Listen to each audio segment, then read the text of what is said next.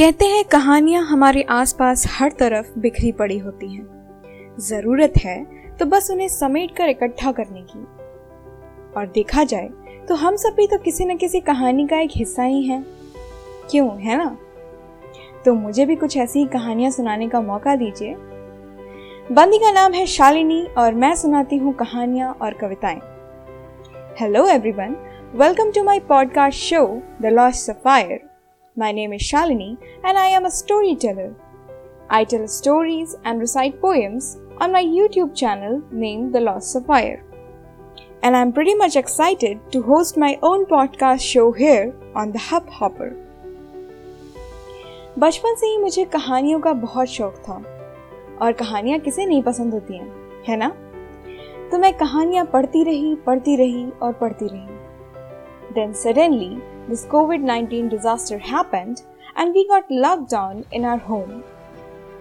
वैसे तो मैंने बहुत सारी कहानियाँ पढ़ी थी but during the lockdown days I thought कि क्यों ना मैं कहानियाँ सुनाऊं इस लॉकडाउन में हर कहानी सुनने वाले को एंटरटेन करूँ and I started uploading some of the stories on Instagram जो लोगों को पसंद आई और फिर ग्रेजुअली मुझे लोगों की रिक्वेस्ट आने लगी कि मुझसे वो और भी कहानियाँ सुनना चाहते हैं।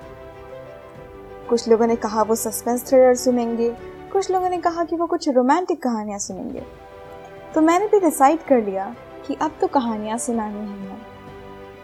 और कुछ इस तरह शुरू हुई मेरी ऑडियो बुक्स की journey and I started making audio books and I started making audiobooks and uploading it on the already famous platform YouTube.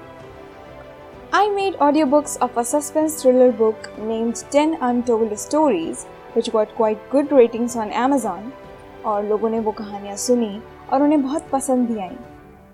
तभी मुझे किसी ने अपना पॉडकास्ट शो स्टार्ट करने के लिए रेकमेंड किया। And here I am on this platform soon to start telling you stories here तो मैं हर हफ़्ते यहाँ पर आपको कहानियाँ और कविताएँ सुनाने आती रहूँगी। आपसे ढेर सारी बातें करूँगी और अपने एक्सपीरियंसेस शेयर करूँगी। और आप भी कमेंट करके मुझे ज़रूर बताइए कि लास्ट टाइम आपने कौन सी कहानी सुनी थी और कब सुनी थी। आई होप आपको ये कहानियाँ पसंद आएँगी और मेरी स्टोरी टेलिंग पसंद आएगी। I meet you very soon with my first story until then घर में रहिए, अपना खूब सारा ख्याल रखिए और कहानियाँ सुनते रहिए।